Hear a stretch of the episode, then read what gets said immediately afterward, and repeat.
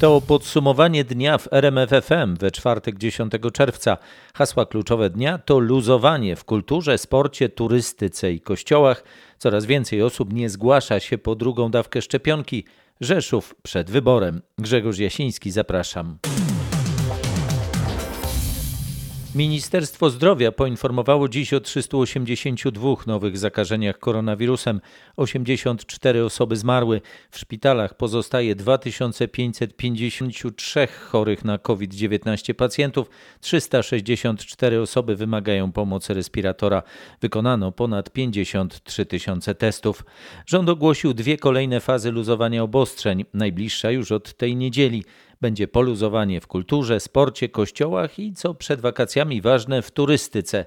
Pierwsze zmiany wchodzą w życie od 13 czerwca, czyli od niedzieli. Co się zmieni tego dnia? Od tego dnia będzie szerszy wstęp do kościołów. One będą mogły być wypełnione nawet już w 50%. Druga kwestia to kina, teatry, koncerty i inne instytucje kultury oraz rozrywki. Otóż od najbliższej niedzieli wraca w nich gastronomia. Czyli popcorn, czyli możliwość konsumowania e, w kinach. A to wiąże się z tym, że od niedzieli nie będziemy musieli w kinie mieć maseczek. Kolejny etap luzowania to 26 czerwca. Co od tego dnia się zmieni? Zacznijmy od kwestii wakacyjnych. Od 26 czerwca hotele będą mogły przyjmować nawet już 75% gości, przy czym, co najważniejsze, do tego limitu nie będą wliczane dzieci do 12 roku życia i osoby zaszczepione. Od tego dnia limit wstępu podniesiony zostanie także w gastronomii z 50 do 75%. Takie samo poluzowanie nastąpi także w wesołych miasteczkach. Wakacje, no to także dyskoteki i po mniej więcej roku zakazu kluby disco będą mogły wznowić działalność, więc e, młodzi ludzie się na pewno ucieszą. Oprócz tego od 26 czerwca poluzowanie limitów kolejne nastąpi także w kościołach, na siłowniach, w sklepach, na targach i salach zabaw. Informował Krzysztof Berenda. Minister zdrowia sugeruje, że większego luzowania w wakacje nie ma się co spodziewać. Porównując nas z innymi krajami, w których dopiero w gruncie rzeczy, tak jak we Francji, znosi się godzinę policyjną, to skala poluzowań, która ma miejsce e, w Polsce, no jest, e, powiedziałbym, daleko e, bardziej zaawansowana niż jest to w innych krajach europejskich. Przekonuje minister zdrowia Adam Niedzielski.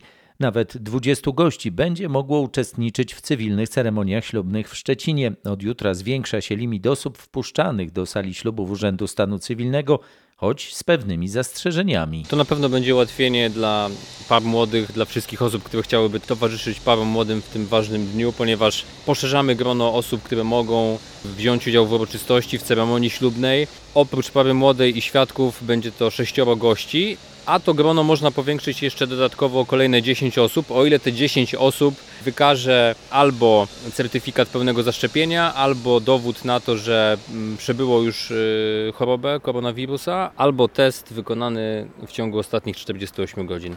Mówi Dariusz Sadowski z Urzędu Miasta w Szczecinie. Wszyscy goście nadal muszą nosić maseczki i dezynfekować dłonie przed wejściem do sali ślubów. Ponad 4 kg przytył w czasie pandemii koronawirusa przeciętny Polak. Taki wniosek zaprezentowano w czasie drugiego wirtualnego Kongresu Medycyny Rodzinnej. Część ekspertów osobiście bierze udział w obradach. Wśród nich jest kardiolog profesor Artur Mamcarz z Polskiego Towarzystwa Leczenia Otyłości.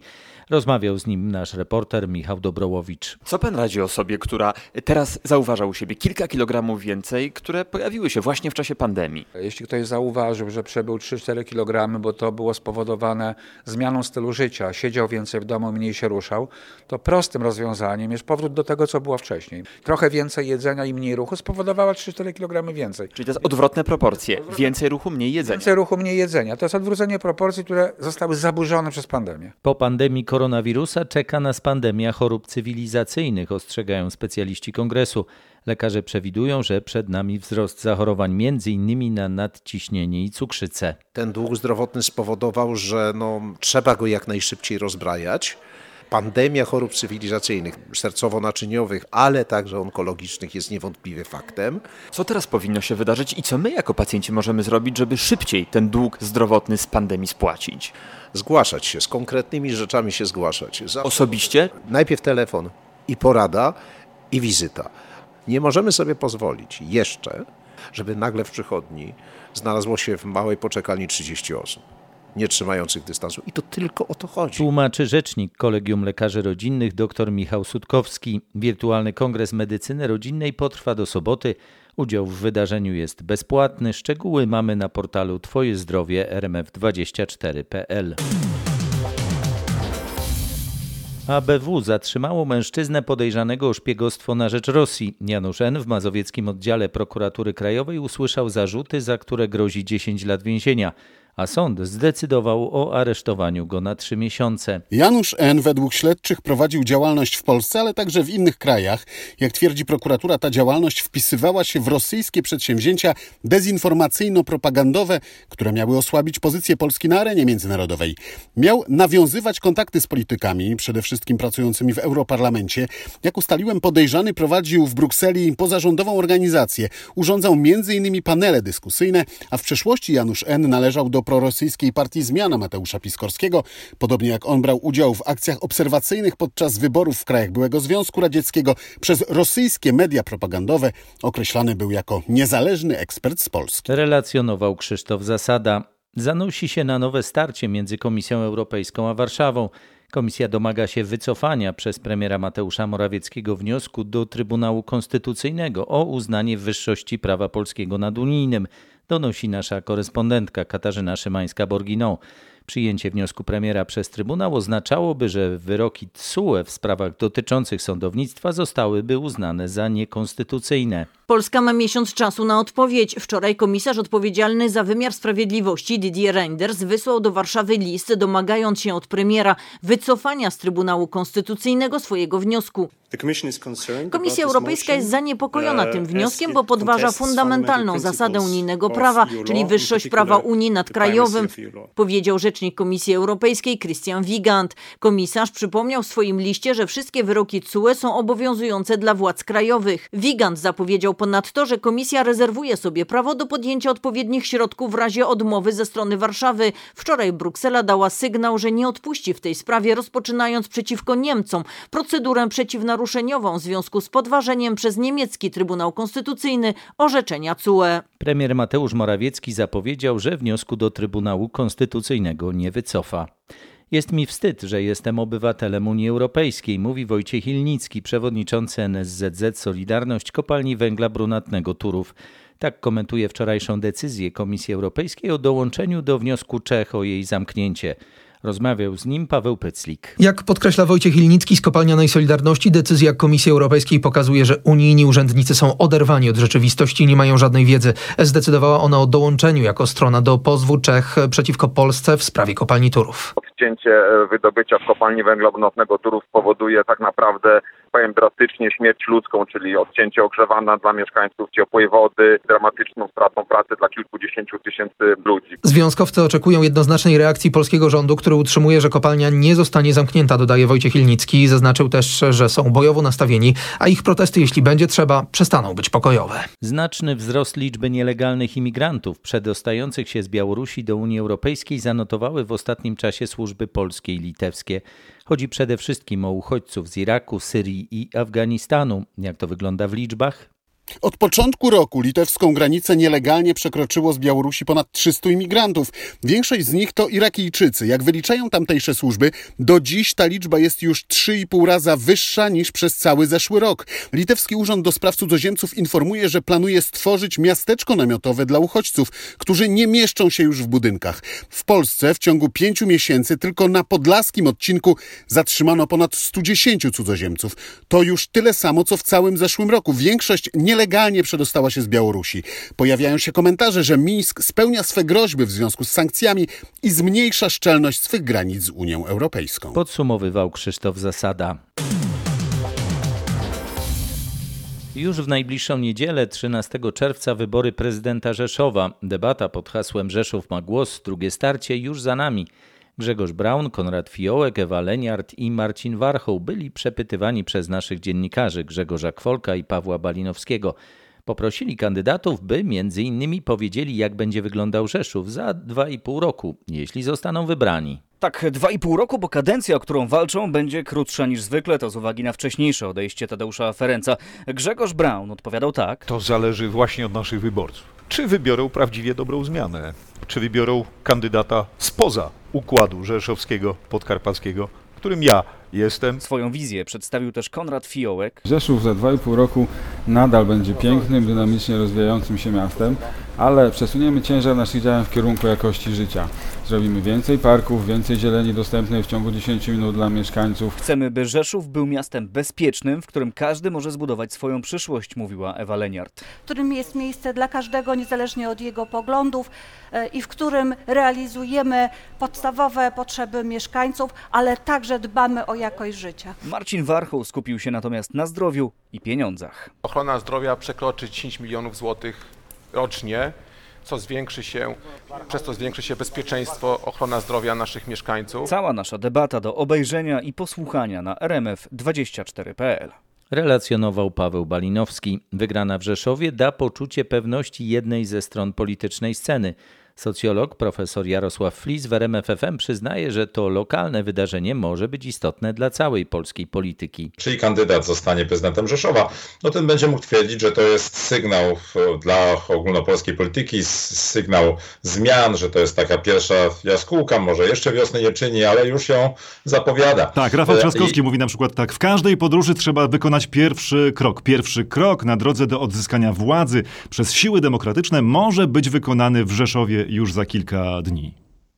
No trochę to naciągane, bo ta Prawo i Sprawiedliwość nie rządziło w Rzeszowie, to znaczy no teraz chwilowo wyznaczyło komisarza, chociaż też akurat dość e, takiego mniej agresywnego niż to zwykle mieli w, w rodzaju. Sejmowe głosowanie nad odwołaniem wicemarszałka Terleckiego i wybór nowego rzecznika praw obywatelskich będą ważnym sprawdzianem dla rządowej koalicji przekonuje profesor Flis.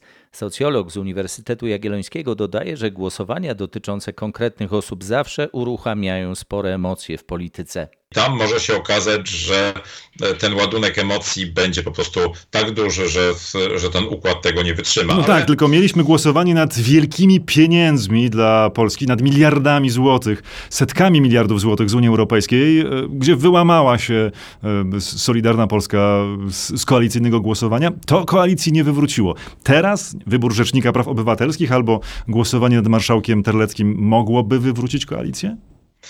To mówił Konfucjusz, że ludzie potykają się nie o góry, tylko o kretowiskach. I, I, to może być właśnie takie kretowisko, które mm, ta koalicja się potknie. Profesor Jarosław Flis w rozmowie z Marcinem Zaborskim. Całość na rmf24.pl. Coraz więcej osób nie zgłasza się na szczepienie przeciw COVID-19 drugą dawką, alarmują w rozmowie z RMFFM lekarze. Powód to coraz lepsza sytuacja epidemiczna i związany z nią malejący strach przed koronawirusem. Druga dawka w przypadku szczepionek firm Pfizer, Moderna i AstraZeneca nie jest dawką przypominającą, tylko jest to szczepienie niezbędne, aby uzyskać pełną odpowiedź immunologiczną, podkreśla profesor Krzysztof Tomasiewicz i dodaje, że część z nas już poczuła się zbyt bezpiecznie. Co chwilę słyszymy y, takie raporty z punktów, że y, jest kilka, kilkanaście, czasami kilkadziesiąt wolnych tak zwanych slotów. Myślę, że doszliśmy do takiego momentu, kiedy ta kampania kampania zachęcająca do szczepień powinna przybrać na sile. Lekarze przypominają, że jeśli przez nagłe wydarzenia nie możemy zgłosić się po drugą dawkę szczepionki, powinniśmy jak najszybciej skontaktować się z konkretnym naszym punktem szczepień i w ten sposób rozwiązać problemy.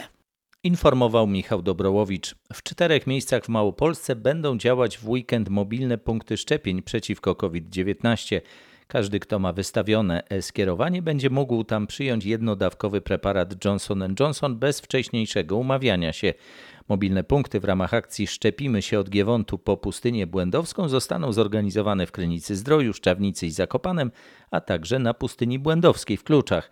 W sumie przygotowano około 4000 szczepionek. Podzieliliśmy to w ten sposób, że najwięcej szczepionek e, oczywiście trafi do Zakopanego, bo Zakopane jest swoistą, no można powiedzieć, stolicą turystyki w Małopolsce, ale także spora liczba trafi do Szczawnicy i do Krynicy, nieco mniej na pustynię błędowską, ale zachęcam do tego, aby w sobotę i niedzielę już koło godziny 8.30, może 9.00 pojawić się w tych miejscach, stanąć w kolejce, skosztować wspaniałych rzeczy, które przygotowaliśmy wspólnie z wojskiem, wspólnie ze Strażą Pożarną, z policją. Mówi wojewoda wojewoda małopolski Łukasz Kmita. Szczepienia we wszystkich czterech punktach będą trwały w sobotę i niedzielę od 10 do 18. Największy w zachodniopomorskim punkt szczepień przeciwko COVID-19 przechodzi do historii. Punkt A w Netto Arenie przyjmował dziś pacjentów ostatni dzień. Za tydzień zamknięty zostanie też zlokalizowany z drugiej strony hali punkt B. Pan już widzę po. No. Ostatni dzień tutaj punkt szczepień działa, to się pan załapał jeszcze. Ja przyszedłem tydzień wcześniej i było. To jest dobre miejsce na punkt szczepień? Dla mnie było wygodnie. Ale jak dzisiaj widzę nie ma. Nie, nie, nie. O tej porze nie. Ja miałem na ósmą dwa razy i troszeczkę było ludzi więcej, ale bezproblemowo. Widzę, że pan już po. Tak jest. Certyfikat jest? Jest. Załapałem się na ostatni dzień, tak. Pan jakoś przesuwali, żeby wcześniej tę nie, dawkę dostać? Nie, pierwszą dawkę miałem w terminie i druga dawka tak samo w terminie. Bolało? Nie. Usłyszała od ostatnich szczepiących się w tym miejscu Szczecinian nasza reporterka Aneta Łuczkowska. Od przyszłego tygodnia zamiast w netto arenie szczepienia będą wykonywane w szpitalu na Pomorzanach. Do tej pory w tym największym punkcie podano ponad 113 tysięcy dawek szczepionki. Nie wcześniej niż pod koniec roku ruszą w Polsce szczepienia najmłodszych dzieci. Tak w rozmowie z dziennikarzami RMFFM mówi minister zdrowia Adam Niedzielski. Dwa dni temu Chiny dopuściły szczepienia dzieci już od trzeciego roku życia. Krzysztof Berenda pytał ministra, jak to wygląda u nas. Dlatego, że najpierw konieczne są badania kliniczne. Chińczycy dopuścili u siebie szczepienie dzieci swoją własną szczepionką, czyli Sinovakiem, co jest m.in. elementem polityki i promowania własnej marki oraz kreowania własnej potęgi mocarstwowej. U nas szczepi się innymi preparatami, tymi z firm AstraZeneca, Johnson Johnson, Moderna i Pfizer, zupełnie inaczej badanymi. Dopiero jak te koncerny zaproponują szczepienie małych dzieci i dopiero jak nasze agencje medyczne przeprowadzą dokładne badania, to będzie można dopuścić do szczepień trzylatków, ale na to trzeba poczekać wiele miesięcy. Moim zdaniem to jest końcówka roku. Tak mówi minister Adam Niedzielski. Policjanci z Łęczycy pod nadzorem prokuratury wyjaśniają, jak doszło do śmiertelnego wypadku lotniczego w okolicy miejscowości Biesiekiery w Łódzkiem. Wczoraj pod wieczór pilotowana przez 34-latka paralotnia spadła na ziemię. Mężczyzna miał tak poważne obrażenia, że zmarł w szpitalu. Ze wstępnych ustaleń policjantów wynika, że 34-letni mieszkaniec województwa podlaskiego, który pilotował paralotnię, z nieznanych na razie przyczyn stracił nad nią panowanie i spadł na ziemię z wysokości kilkudziesięciu metrów. Rannego mężczyznę przetransportowano śmigłowcem lotniczego pogotowia ratunkowego do jednego z łódzkich szpitali. Niestety lekarzom nie udało się uratować 34-latka. Teraz okoliczności śmierci paralotniarza i przyczyny wypadku muszą ustalić śledczy z prokuratury rejonowej w Łęczycy. Informuje dziennikarka RMFFM Agnieszka Wyderka. Sternik łodzi motorowej, która we wtorek spłonęła na jeziorze Śniardwy, był pijany. Poparzone zostały dwie osoby. O najnowszych ustaleniach w tej sprawie Piotr Bułakowski. 60-letni sternik miał blisko promil alkoholu. Gdy tylko jego stan zdrowia się poprawi, mężczyzna usłyszy zarzut kierowania łodzią w stanie nietrzeźwości. Za to może grozić nawet dwa lata więzienia. Wiadomo, że czterech mężczyzn w wieku 50-67 lat płynęło do Okartowa. Gdy zabrakło im paliwa, zadzwonili po pomoc do znajomego. Ten przypłynął z paliwem i podczas dolewania paliwa do baku doszło do wybuchu i pożaru. Prawie trzy lata temu miała miejsce kontrola Inspektoratu Ochrony Środowiska w firmie przetwarzającej odpady w Przysiece Polskiej koło Kościana w Wielkopolsce. To na należącym do niej składowisku w zeszłym tygodniu wybuchł pożar, już szósty w ciągu ostatniego roku. Jak wioś tłumaczy swoją opieszałość w tej sprawie? Brakiem wniosku od marszałka województwa, który jak tłumaczył mi szef delegatury wioś w Lesznie, powinien zwrócić się z wnioskiem o kontrolę w celu sprawdzenia, czy firma działa zgodnie z przyznanym pozwoleniem. Nie pomagają tu pisma z prośbą o reakcję kierowane do inspekcji z gminy, o których zapewniała mnie burmistrz Śmigla Małgorzata Adamczak. Kilkukrotnie zwracaliśmy się do Wojewódzkiego Inspektoratu Ochrony Środowiska z prośbą o przeprowadzenie kontroli. Kontrola wioś sprzed blisko trzech lat zakończyła się nałożeniem dwóch kar na firmę z Przysieki, ale ta od decyzji inspektorów odwołała się do GIOŚ, a odwołanie nie zostało wciąż rozpatrzone. Oni nie mają żadnej linii do utylizacji śmieci. Dlaczego oni te śmieci gromadzą? One są ciągle dowożone. Dowożone. Zaczęły się śmieci, zaczął się potężny fetor. Są muchy i jest smród, jest tak, że no nie można okna otworzyć. Wyliczają zaniepokojeni mieszkańcy Przysieki Polskiej. Sprawą zajmuje się nasz reporter Mateusz Chłystun. Grozi nam kolejna podwyżka opłat w bankach, ostrzegają eksperci. Ich zdaniem taki będzie efekt wczorajszego komunikatu Rady Polityki Pieniężnej w sprawie stóp procentowych. Rada, przypomnijmy, dała jasno do zrozumienia, że przez długi czas stopy nie wzrosną. Dlaczego to ma przełożyć się na wyższe opłaty w bankach? Z trzech powodów. Po pierwsze, zapowiedź utrzymania stóp na obecnym poziomie oznacza, że banki nie będą mogły za bardzo podnosić oprocentowania kredytów i pożyczek, czyli nie będą mogły dobrze zarabiać na odsetkach. Będą więc chciały odrobić sobie te straty, podnosząc klientom inne opłaty, na przykład za prowadzenie konta, na przykład za bankomaty, na przykład za przelewy. Analogicznie, niskie stopy oznaczają także, że banki nie będą mogły podnosić oprocentowania lokat, czyli nie będą jak miały zachęcać ludzi do trzymania pieniędzy na depozytach, a więc też na tym za bardzo nie zarobią. Trzeci powód podwyżek to po prostu rosnące koszty działalności, co dotyka przecież każdego z nas, czyli wyższe ceny prądu i oczekiwania płacowe załogi. To wszystko zostanie przerzucone na klientów. Informował Krzysztof Berenda. Jutro startują piłkarskie Mistrzostwa Europy. Polska pierwszy mecz gra w poniedziałek ze Słowacją. Jak wiadomo, z powodu kontuzji na Euro nie wystąpią Krzysztof Piątek i Arkadiusz Milik. Czy na Euro czeka nas więc gra z jednym napastnikiem, Robertem Lewandowskim? Raczej nie. Paulo Souza lubi ofensywne ustawienia, no i ten turniej może być szansą dla zmienników. Są zmiennicy, którzy też jak wchodzą w ataku, to po prostu potrafią dać taki pozytywny impuls. Uważa były napastnik reprezentacji Polski Maciej Żurawski. Na boiskowego partnera Lewandowskiego wyrasta tutaj Świerczok, który potrafi nie tylko szybko podejmować decyzje, ale także groźnie uderzać z dystansu. Poza tym może mieć więcej miejsca na boisku, no bo najpewniej obrońcy przeciwników będą koncentrować się właśnie na Robercie Lewandowskim. Porozmawiajmy teraz o obronie. W niektórych momentach nie wyglądamy jak monolit. To słowa Kamila Glika, który ocenił linię defensywną reprezentacji za kadencji Paulo Sousy. I rzeczywiście Portugalczyk od początku swej pracy z naszą kadrą testuje różne warianty w obronie, często bez Kamila Glika. Czy polska obrona może sobie jednak bez niego poradzić? Reprezentacja grała już bez Glika na środku obrony, no ale po meczu zawsze pojawiały się komentarze, że defensywa bez tego zawodnika nie wygląda już tak dobrze. Sam Kamil Glik przyznaje, że jemu też nie odpowiada rola rezerwowego. Przez większość czasu w reprezentacji byłem zawodnikiem pierwszego wyboru i, i nie jest dla mnie nigdy sytuacją łatwą, że muszę siedzieć na ławce rezerwowych. To na pewno nie jest fajna rzecz. Paulo Souza ma już niespełna 4 dni na podjęcie decyzji o tym, jak będzie wyglądała nasza defensywa. Mecz ze Słowacją w poniedziałek. Gdańsk, Paweł Pawłowski. Teraz nieco o sporcie amatorskim, inspirowanym przez mistrzynię. Po powrocie dzieci do szkół błyskawicznie wróciła akcja Mistrzynie w szkołach.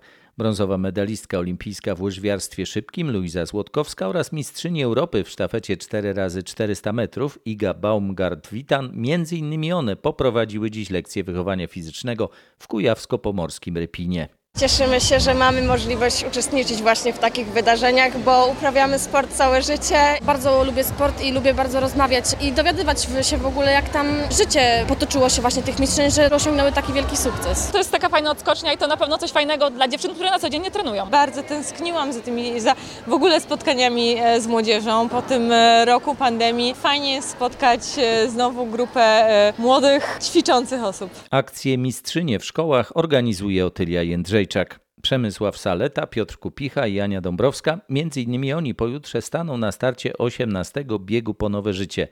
To największa polska inicjatywa społeczna promująca świadome dawstwo narządów.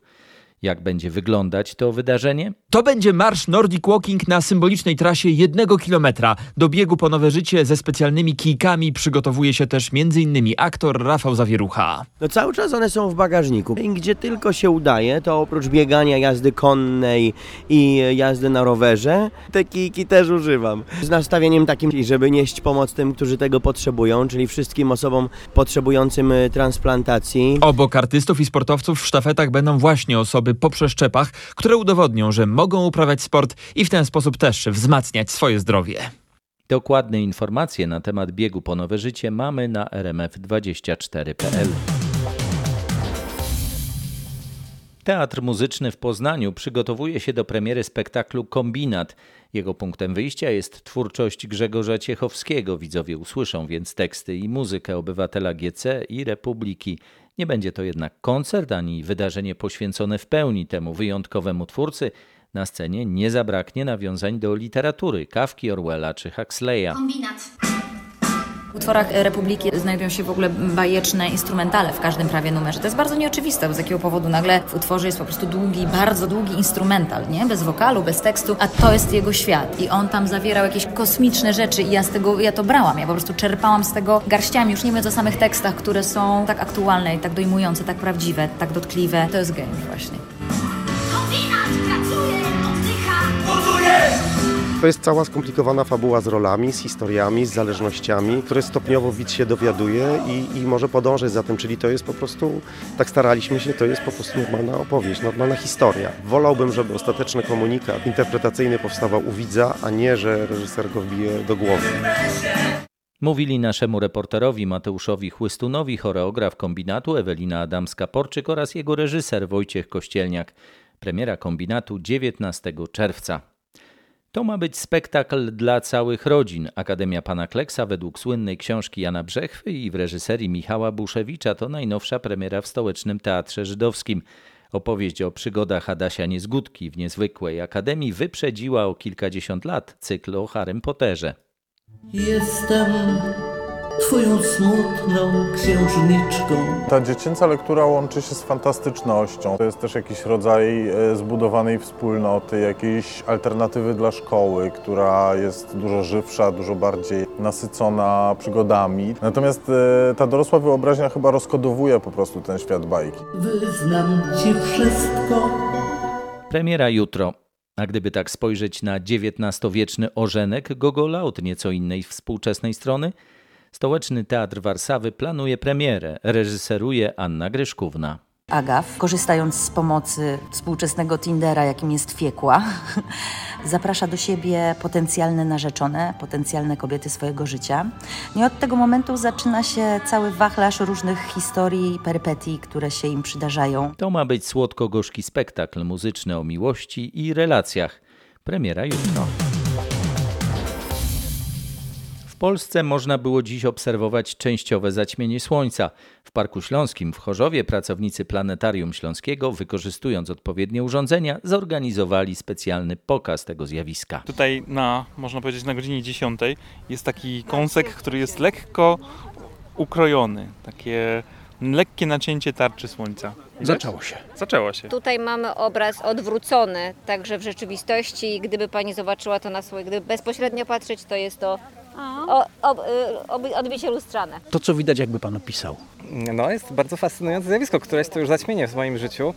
Widać, że ten księżyc, który zawsze tak świeci na niebie, teraz jest takim czarnym dyskiem, który za, zaczyna zasłaniać nam słońce. Zaćmienie słońca w Chorzowie obserwował też Marcin Buczek. Słuchanie muzyki wpływa na naszą dietę. To doniesienia brytyjskich mediów, które powołują się na badania przeprowadzone przez duńskich uczonych. Jeśli jemy obiad w zupełnej ciszy lub słuchamy łagodnej muzyki, wybieramy bardziej zdrowe dania. Natomiast gdy słuchamy agresywnych utworów, częściej sięgamy po tak zwany junk food. Zdaniem uczonych podobnie możemy kształtować swą dietę, gdy słuchamy smutnych melodii napisanych w gamie molowej. Kilka lat temu podobne badania przeprowadzone w Wielkiej Brytanii ustaliły, że spożywanie posiłków przed telewizorem sprawia, że jemy szybciej i w większych ilościach. Co więcej, wpływa to także na nasze zachowanie podczas kolejnego posiłku, bez względu na to, w jakich okolicznościach się odbywa. Informuje nasz londyński korespondent Bogdan Frymorgan. Tyle na dziś. Na kolejne podsumowanie dnia w RMFFM zapraszam już jutro wieczorem. Grzegorz Jasiński, dziękuję. Dobrej nocy.